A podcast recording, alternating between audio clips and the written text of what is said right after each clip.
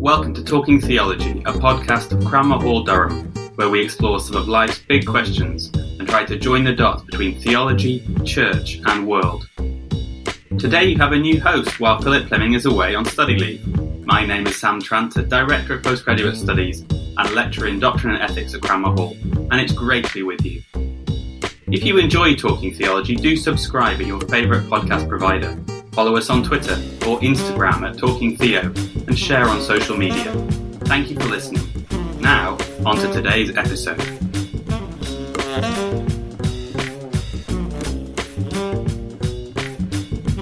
How should we think about the place of experience in Christian discipleship? And in what ways can the doctrine of the Holy Spirit help us to approach it wisely?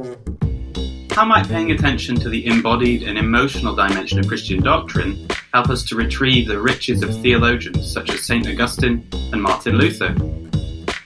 What can academic theology and the wider church learn from Pentecostal and charismatic Christianity? And what's it got to do with play?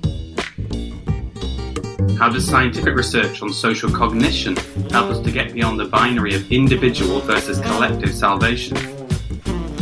And what does all of this mean for the plausibility and persuasiveness of Christian mission? In today's show, I'll be talking to Simeon Zahl. Simeon is the University Associate Professor in Christian Theology in the Divinity Faculty at the University of Cambridge. In recent years, Simeon's research has focused on the doctrine of the Holy Spirit and the role of emotion and embodiment in Christian experience. His most recent book on the Holy Spirit and Christian experience was published in 2020 with Oxford University Press. And our title today is Emotion, Embodiment and the Spirit. What's experience got to do with Christian doctrine?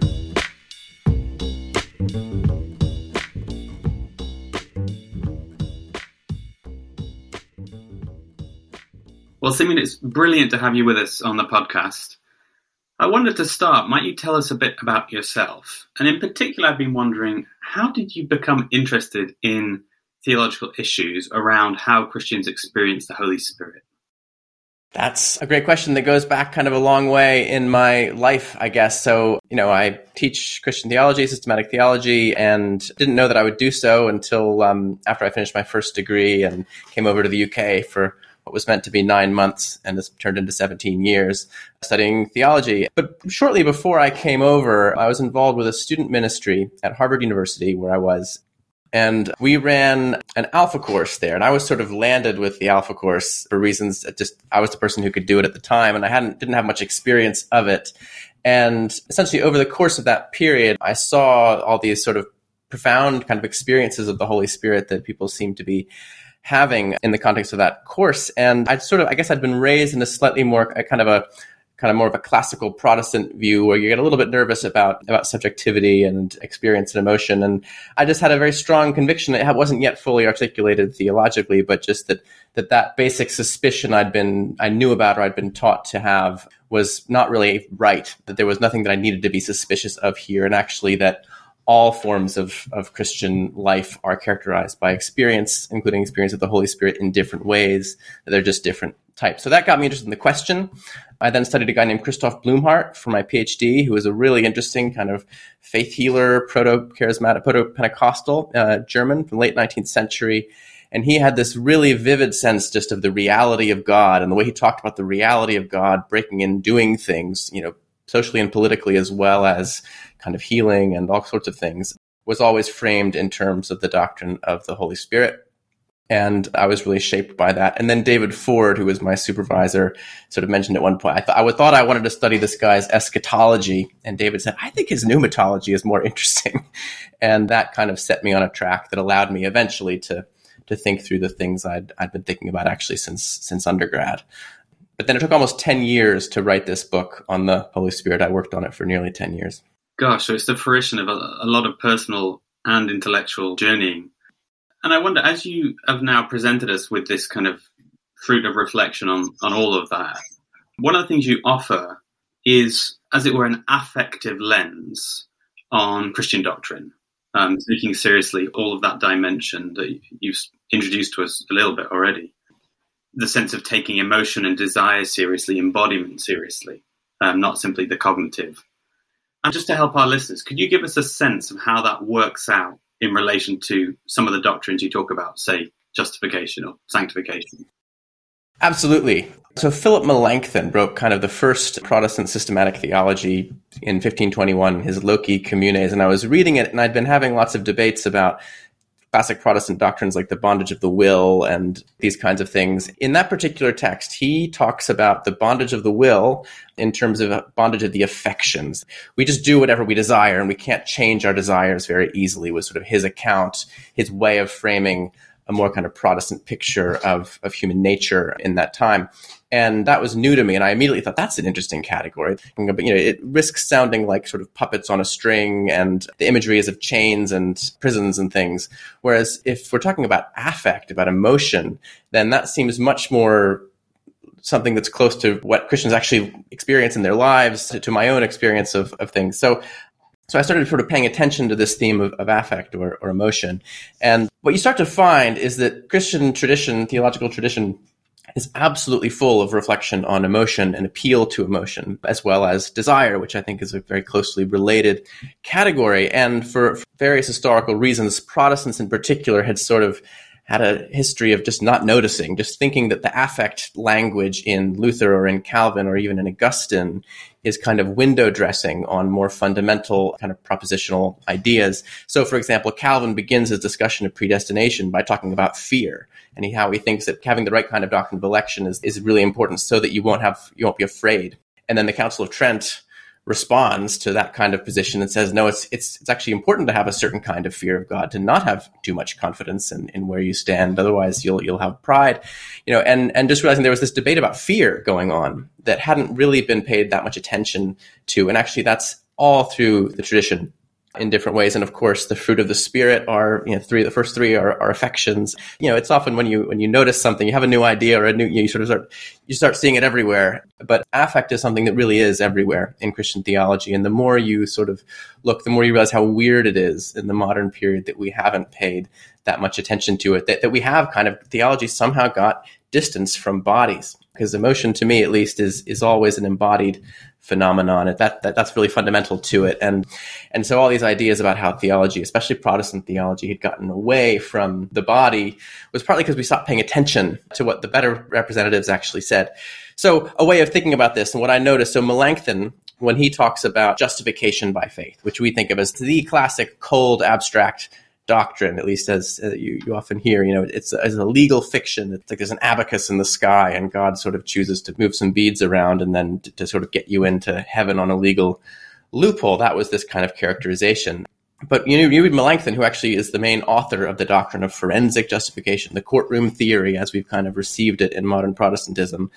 The whole thing is actually about what he calls consolation and consolation of the terrified heart. He thinks that justification's main sort of power and significance and the main way it should be articulated, at least um, or one of the very most important ways.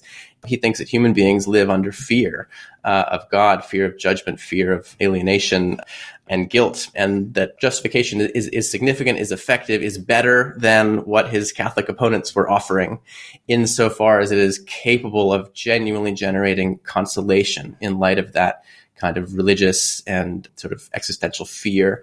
And so seeing that there's a sequence, you know, so the law generates fear and then the gospel gets rid of the fear and brings joy and hope and peace.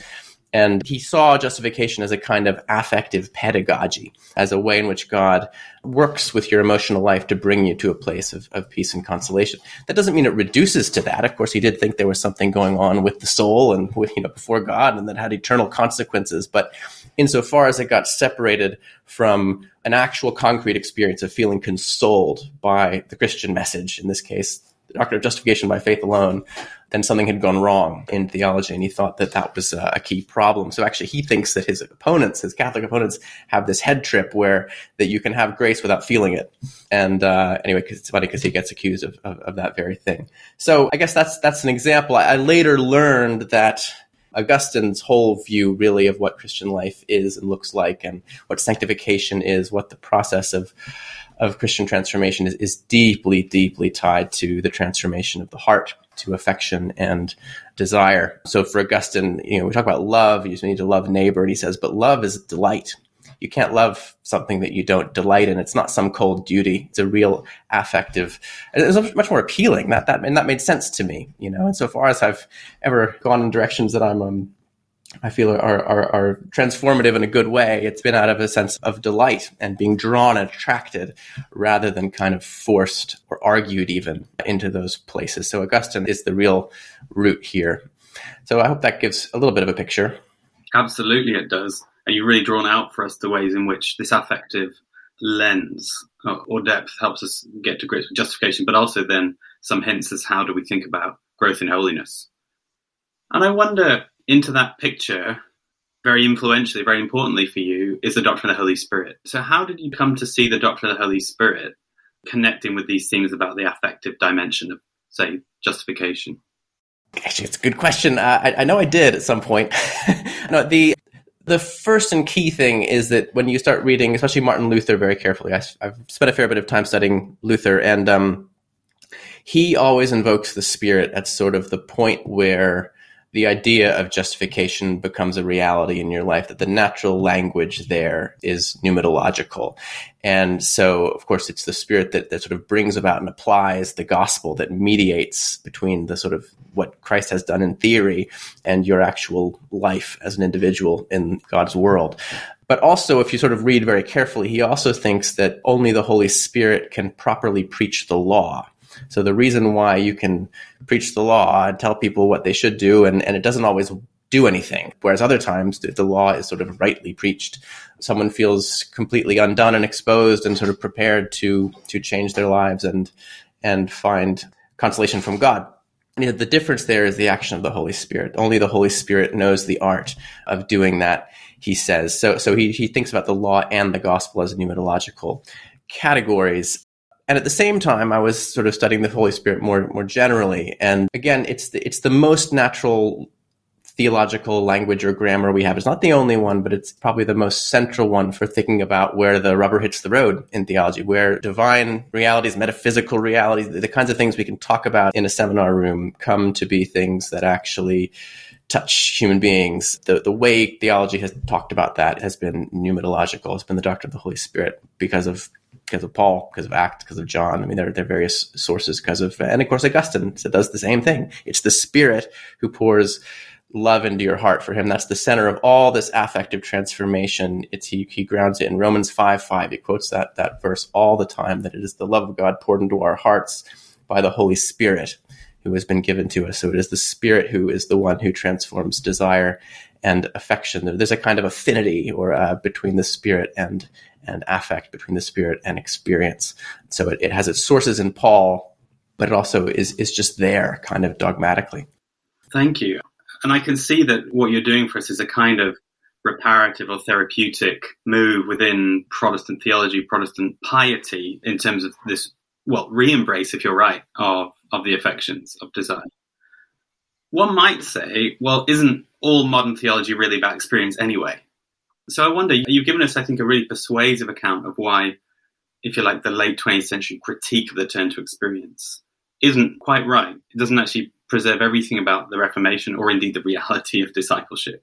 But what does your argument and the way you give it that pneumatological definition have to help us with in terms of other kinds of turn to experience? Mm, that's a great question. And I think uh, with the book and then my thinking, you know, it all depends on who you're talking to. So there are people maybe in a sort of more broadly speaking reformed with a lowercase r world who, who continue to be very anxious about experience because of concerns about sin, self-deception, idolatry, that the, the kind of classic Barthian worry that if you look to your experience to discern what God is up to or what God is like, sin is such that you're going to start baptizing whatever you happen to want or, or, feel and think that it's God. And yeah, that's the kind of thing you might see in, say, the prosperity gospel is sort of that, that kind of dynamic is the worry. I think and it's a legitimate worry. It's a good worry, but it's, it's been overdone. On the other hand, a lot of theology, and especially more recently, we had a whole century maybe of, of academic theology, at least in the, the sort of German world, being very interested in experience, and then that seemed to come into some problems that, that Barth pointed out. But the, the thing that I'm trying to do that isn't just saying, experience is great and experience is always reliable and experience is, I mean, how do you say that experience is vital, is fundamental, is crucial, is sort of the engine of so much that's, that that actually happens in, in religious life. There, you know, without a, who would care about religious life if it didn't have any kind of spiritual experiential traction for them. So how do you how do you acknowledge that fact without then falling prey to being naive or just uh, assuming that you know exactly what God wants because it, it matches onto what you feel. And so that's partly why it was important to me to ground the the account of experience in the doctrine of the Holy Spirit. We're just doing bad New Testament theology if we're not taking experience seriously. Paul says, Did you experience so much to, uh, for nothing to the Galatians? He's trying to make an argument about justification by faith, and he appeals to experience. So the idea that we could just avoid experience entirely, I just don't think really follows biblically, traditionally, or, or on various grounds that I could talk about. On the other hand, you have letting the, the, the tradition and the Bible, I guess, be a, be the sort of control uh, at the heart of it, be generating the the way that you talk about it makes a big difference. It means you're not just baptizing all experience. Your experience can be wrong while still being important, as in you can have a have a wrong perception, say, of of something that you think God is saying or communicating, and your experience is still important. It's still where you're sort of living, and it still needs to be engaged with. So I think that's partly people get have gotten quite concerned about the question of whether it's right or wrong, accurate or inaccurate, and and it's more that experience is just the sort of texture in which we all move and live, and is is complex and variegated. And experience is not just mountaintop experiences. It's not just Paul on the road to Damascus. It can be quiet. It can be subtle. It can be long duration it can be, but it also can be dramatic, uh, and often is in the New Testament. So there's a kind of a dogmatic control, I think, by using pneumatological language to think about experience rather than just talking generally about a religious experience, which hasn't really worked in religious studies. I think theology is in a better place to talk about it than, than religious studies in some ways for that reason. It's also why I like talking about emotion rather than experience often because emotion is, is it captures a lot of what we need to capture in talking about experience in a slightly more precise, rigorous, and traditionally bound way. And I think that's quite important. And then finally, you know, Augustine has a remarkable model that I'm still learning from in in how to take emotion, embodiment, experience seriously um, in a way that is still profoundly grounded in the tradition and deeply aware both of the mystery of the self, the fact that we often don't even know what we're feeling, and yet the centrality of feeling. He, he holds those things together, and I've tried to learn from him. And who better to learn from? I wonder if something else it strikes me that is going on in your work with this turn to pneumatology is a kind of receiving within the conversation that is academic theology something of the wisdom and the gift of charismatic and Pentecostal sisters and brothers and their traditions. And I wonder what, what's your view on that? What's your experience of that? And in what way do you imagine this project as kind of engaging what can be a closed academic conversation to what is, you know, a, a massively vibrant, growing, future determining part of the church? Thank you for that question. One thing that I found uh, even more over the years, I've been in places like theology research seminars for, I don't know, 15 years now. And more and more you notice that there are people in the room who are Pentecostal. And I used to give papers on, on the doctrine of the Holy Spirit, and someone would come up and say, I'm actually a Pentecostal. There is this sense of Pentecostalism, sort of people vaguely being aware that this is probably the most important thing going on in 20th century Christianity. You know, maybe Vatican II is in the same league, but you know, 500 million people, you know, are some form of Pentecostal or charismatic, and yet the academy didn't know what to do with it uh, and didn't know how to how to think theologically with uh, this movement, other than kind of ethnographically, which is also quite interesting and helpful. But and uh, so partly that had to do with this kind of Barthian fear of experience. Partly it had to do with a kind of I don't know, a kind of condescension, and also just this is happening for the most part in, especially in the 20th century, in, in parts of the world that are um, further from the sort of ivory tower potentially. But just about the most gratifying review I've had of the book was in the Pentecostal journal Pneuma, where the reviewer concluded by saying that this book will hopefully really do a lot to open up space for for a bridge kind of between what Pentecostals are thinking about and and saying and have to offer, including you know theologically and sort of practically, and the life of the academy though another Pentecostal reviewer said, but he doesn't talk about Pentecostalism almost at all. And, and, uh, and I was a little sad about that because I did see it I was pretty conscious of of trying to open the door there. I think what the church, what theology and the church that is not Pentecostal can learn from that sort of set of traditions. I mean, a the importance of experience and the importance of, of the Holy Spirit. I'm having to sort of argue very carefully to convince people of stuff that Pentecostals have known for a hundred years. You know, at one level, There's a really wonderful category, though, in Pentecostal theology. I actually wrote a whole chapter about it and then ended up cutting it for other reasons. I'll find somewhere else to put it. But the category of play. So Pentecostals love thinking about the work of the Spirit in, as a kind of playfulness. There's a creativity and a joy and an openness. Of the Spirit is sort of the, the freedom of the Spirit that blows where it wills. Isn't just a sort of that means we can't control it. It also means it's fun. David Ford, my supervisor, likes the analogy of jazz for the, how, how the Holy Spirit works, which is a similar kind of idea. So that kind of playfulness uh, and joy, and fundamentally a sense of the reality of God, that theology that isn't taking seriously somehow the, the reality of God or, or that, that's so hidden it under layers of other things that, goes wrong. And that's another thing. And I'm also very interested in healing and, and, and, and how that relates to embodiment work of the Holy Spirit in, in healing. So I think there's a lot more to be thinking about and with with our uh, Pentecostal brothers and sisters. Absolutely. I think you're working on so many fronts with this book, actually, and it's kind of skillfully interwoven with the thesis. But one other kind of front that you're working on, I wouldn't quite want to call it apologetic. But there's something missional going on here, which is captured by the thought that in contemplation of the affective significant salience of Christian doctrine actually helps us see the explanatory power and perhaps even beauty of Christian truth claims. I suspect that's sort of bubbling away in what you're doing, but is that part of how you imagine it? Uh, it is. It certainly is.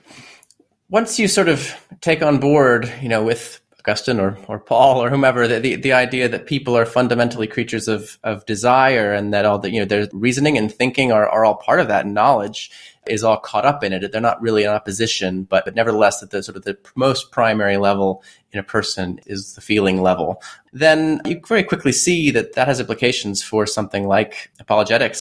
For myself, I'm interested in the idea that the, you know these things have to be attractive, they have to be appealing. That, that there's room for aesthetics and beauty, uh, including the beauty of ideas.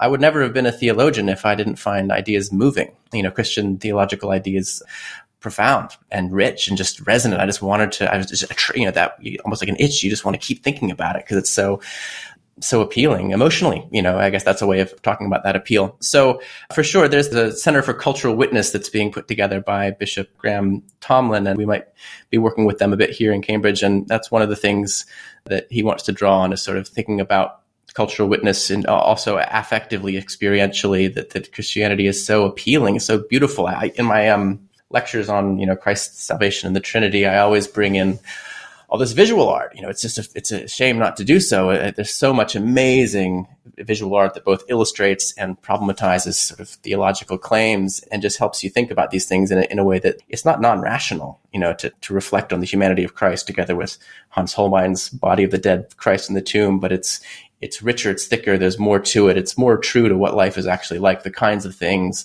that really do persuade and draw people.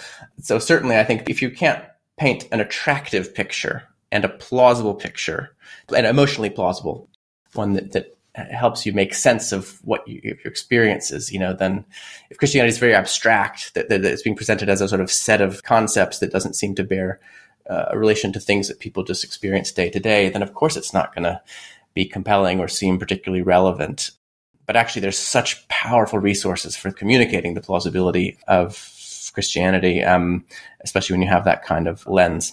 But there's a million things to say, sort of on, on that front, a million places to go. But I think you're right to see that thread. Well, we worked you pretty hard on these different threads. I've got one final thread question to ask you, which is really about an element of this book that you've taken forward in more recent research, even since it's come out, which is uh, well, here at the podcast, we've just finished an eight part series on faith and science. And actually, your research is, is a sort of borderland here and I wonder, where do you see theological value arising from scientific insights? In your work, that's been social cognition, emotion, and the experience of salvation. Tell us a bit about that emerging research inquiry. I'd love to. Once you sort of integrate the idea that experience is part of that which with which theology works and it's just where we live and it sort of always has been in some form. Then you suddenly realize that all sorts of human um, forms of inquiry have a lot to say that's really of interest about experience. You know so if i'm i'm interested in emotion for good solid theological reasons and yet psychology is a young field and it's experimentally but one of the, the, the thicker more established areas is the psychology of emotion. And they've shown that all these sort of easy binaries that we, sort of post enlightenment binaries we have about emotion versus reason or, or something that they really fall apart. They're just, they're just too thin to capture the complexity of the interactions of cognition and, and feeling and that all cognition is felt in different ways and, and so on. So once you start seeing it, just that life is part of the material that theology has to work with, then these other disciplines become friends potentially. And they don't have to be controlling. They don't have to determine what you say, but they can they can teach you about things you're already interested in as a theologian. And so that's part of how I see theology and science engagement. I happen to be married to a, a psychologist, someone that's PhD in empirical study of the psychology of religion and specifically religious emotions. So that may have something to do with my interest in these categories. But the article that I've written recently on this, on how research from social cognition can help us think about this long standing kind of trope now I would I, I call it about uh, individualistic views of salvation versus communal or socially oriented views of salvation. And you see it all over the place. People have been talking about that trope in all different fields. But I kept coming across it and finding myself frustrated by it in New Testament studies, especially sort of Paul studies. There was this critique of the so-called individualistic Protestant picture of soteriology as opposed to a more, and of course, I want the communal. You know, I want the social. I want us to. It, it, no, no, one wants us to be alone, sitting in a kind of vacuum uh, with God. I don't think that's the way that life sort of tends to actually work. But the one thing that is really obvious that I, that, the kind of way in which this can just break down that binary in productive, useful ways is so psychologists study social emotion. The classic introverted, introspective, individualistic Protestant emotion is guilt and that comes up over and over. You know, you're, sitting there with you and your guilt, and all you care about is getting rid of your guilt, you know, before God, and that's why you're not thinking about other people or, or how you're part of a group. But a social psychologist would say, "What are you talking about? Guilt is a social emotion guilt has no meaning apart from its its whole purpose is to sort of generate social ties to to help you repair ties that have gone wrong. I mean, it's guilt is always in relation to other agents and relations, and that's true of of really really all the religiously significant emotions. Pretty much are social emotions. Of course, the, the difference is just that in the in the sort of the individualistic case, the, the other agent in the social relation is God but the, the, the, cognitive structures, you know, and, and systems and so on are, are the same when we're relating to God in a lot of ways. You know, if you're worried about guilt and, and, and forgiveness in relation to God, you're, you're not, it's not like there's some other part of your brain than the part that worries about guilt and forgiveness um, in relation to human beings. And so, so actually what we have is a social relation to an invisible agent who may or may not exist, you know, as far as, you know, many people are concerned. And so that's interesting. That's a little weird, but it's not the same as sheer introspection or non-sociality and also a lot of the research on even even fully communal, not just dyadic, not just two people social relations, but sort of communal relations, how how we get involved in communal identities and this kind of thing. Even that stuff is always sort of there's a negotiation between these. We learn about those things partly because of their effects on individuals and how individuals come to feel parts of a group. And that's fine. Those things are, are not in opposition. So the idea that there's an opposition between the individual and the communal, again, that's also one that just kind of gets so problematized and just reconfigured once you start looking at how social psychologists look at such things that it kind of clears the way. I don't think it sort of proves, therefore, this or that. I don't think psychology is often able to actually make quite that level of claim in relation to these complex, especially religious psychological matters. It's a relatively young science. The, the, the theories are always underdetermined by the data, but it, it, can help you think of new categories and new perspectives that are plausible and that other people in other disciplines to rethink some of our knee-jerk categories, our assumptions about what individuality means or communality means. So that's just uh, one example.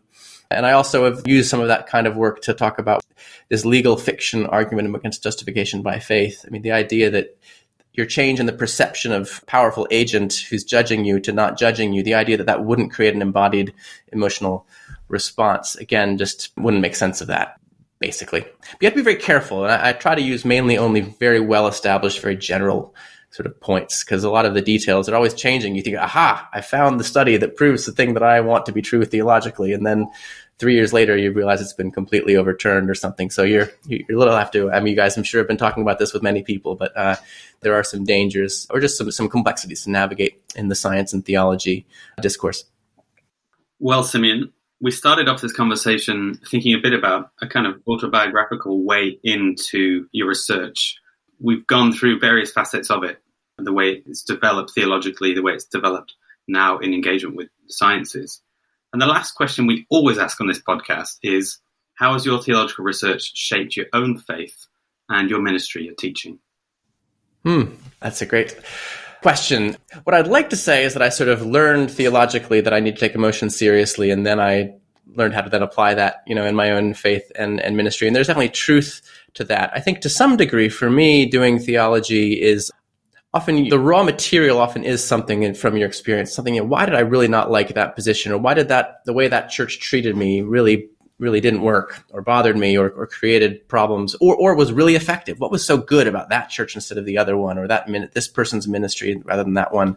Or even why did that sermon speak to me and this one didn't? Why is this form of prayer sort of attractive and helpful and the other one seemed dry and boring? And and so reflecting on your own encounters of those things is often where things i actually feel like i have to say theologically are. And then you start to say, well, wait a minute, what's what's going on? Why, why was that? Using the theological categories and, and thinking and sticking together with others can kind of deepen and extend your uh, these initial insights turn into something much sort of sturdier and, and, potentially that you can share usefully with others and with the church. So partly it's it's the other way around. I mean, it's easy to talk about how it's the other way around, the, the faith and ministry informing the, the theology but absolutely, I, th- I, think there are real implications for the kinds of things we've been talking about. I think, for example, I think a good account of emotion and grace in the kind of way I've been describing gives more room for making sense of when Christians feel like failures, when they feel like sanctification and transformation that is sort of supposed to be happening theologically is not happening. Like, well, gosh, I'm, I do not seem to be any better. I seem to be worse after 10 years of this. And I think people often don't express that because they think it's theologically wrong.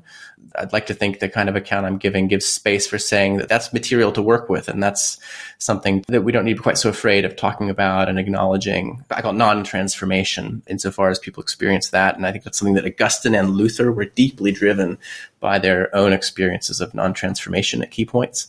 So that would be one kind of area you know, it's much harder once you lecture for, for many years and, and things and going back into the pulpit, which I've been doing a little bit more recently it's it is a it's a wonderful challenge but it forces you to kind of distill what's actually helpful with all this stuff that i've been uh, thinking about and writing about gosh people don't that whole distinction which i think is so exciting no one cared about that at all whereas this other sort of very simple thing or, or, or thing that i thought was secondary turns out to be really helpful to people so i'm interested in, in those dynamics and trying to learn myself how to how to better do it and I think that is a wonderful note on which to end. So, Simeon Zahl, thank you for joining us on Talking Theology. It's great to be with you. Thanks.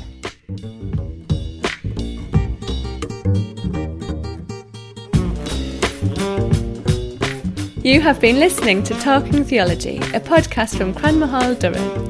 Cranmer Hall is a theological college within St John's College in the University of Durham, training people for ministry in the Church of England and other denominations. Find out more about us at cranmerhall.com.